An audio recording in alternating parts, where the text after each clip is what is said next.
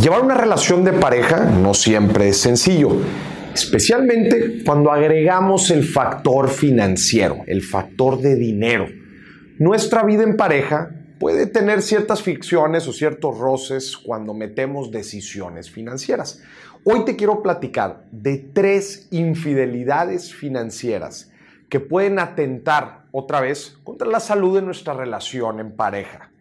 Número uno, definitivamente el aplicar un control cuando una persona es la que trae el dinero a la casa.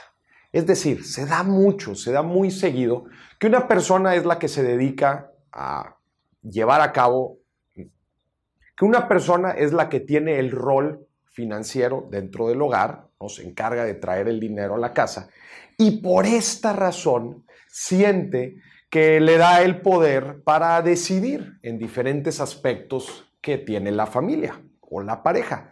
Y esto desgraciadamente pues se vuelve en un ciclo un poco tóxico porque al final de cuentas pues son decisiones que está tomando solamente una persona porque se siente con, e, con este poder. Aquí hay que entender muy bien que el dinero no es lo único que agrega valor dentro de una pareja, dentro de una familia. Hay definitivamente muchos otros roles, como por ejemplo el rol de educación, eh, el rol de administración, inclusive dentro del hogar, que son también importantes, así como el traer dinero a la casa. Entonces, es bien importante que los dos definan muy bien qué rol va a tener cada quien y no por tener uno u otro significa que puedes ejercer cierto control sobre la familia. Este es un típico, típico error e infidelidad financiera, el creer que si tú tienes el control financiero, vas a tener el control de todas las otras decisiones que hay.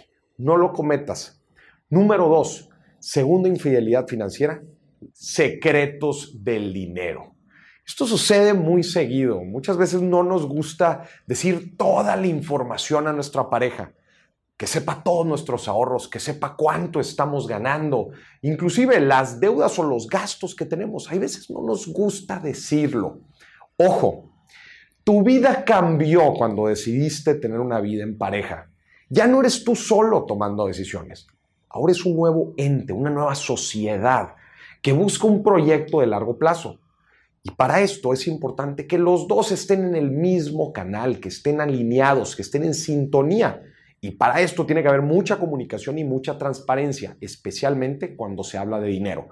Y no, no te estoy diciendo que tienes que decir específicamente cuánto estás gastando, si te fuiste a comprar unos chicles, si te fuiste a comprar unas papitas y todos estos gastos que todos tenemos que estar enterados. No necesariamente, pero sí las decisiones más importantes, aquellas que afectan o impulsan las finanzas completas de la familia. Es importante que sepamos cuáles son nuestras metas, el ahorro que tenemos, las fuentes de ingreso, los gastos y las compras importantes. Es importante que estemos en el mismo canal, sin secretos financieros.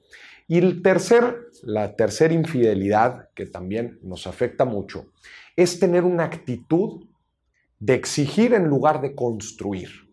Justamente hablábamos de los roles. Hay distintos roles dentro de la pareja. Y cuando todo esto se torna en un juego de, pues si algo sucede mal, es tu culpa y tú deberías de solucionarlo, entonces ya entramos a un ciclo de estar exigiendo cosas. No, no, no. A ver, esto es un proyecto de largo plazo y es un proyecto en conjunto.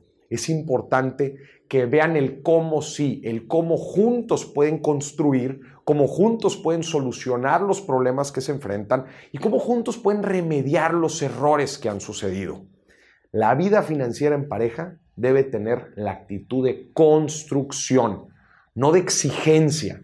En el momento que creemos que merecemos algo más y que la otra persona no nos lo está dando, ahí es donde van a empezar muchos, pero muchos problemas. Esto sucede en muchos aspectos, especialmente cuando una de las personas es la encargada de traer las finanzas al hogar por alguna razón no está cumpliendo nuestras expectativas. Quizás porque está pasando por un mal momento en el trabajo, porque el negocio no le está yendo bien. Tengamos mucho, pero mucho cuidado, porque esto puede afectar, puede crear ciertas fricciones dentro de la familia. No lo permitamos. El dinero tiene que ser algo que impulse a la familia, la haga crecer, le dé libertad, le dé dinamismo, no una que no sea que no sea una razón para que haya fricciones, peleas, que no sea una razón por la que haya fricciones y peleas. Identifica muy bien si es que estas tres infidelidades financieras te han pasado y ve la forma en que las puedas solucionar con los consejos que te acabo de dar.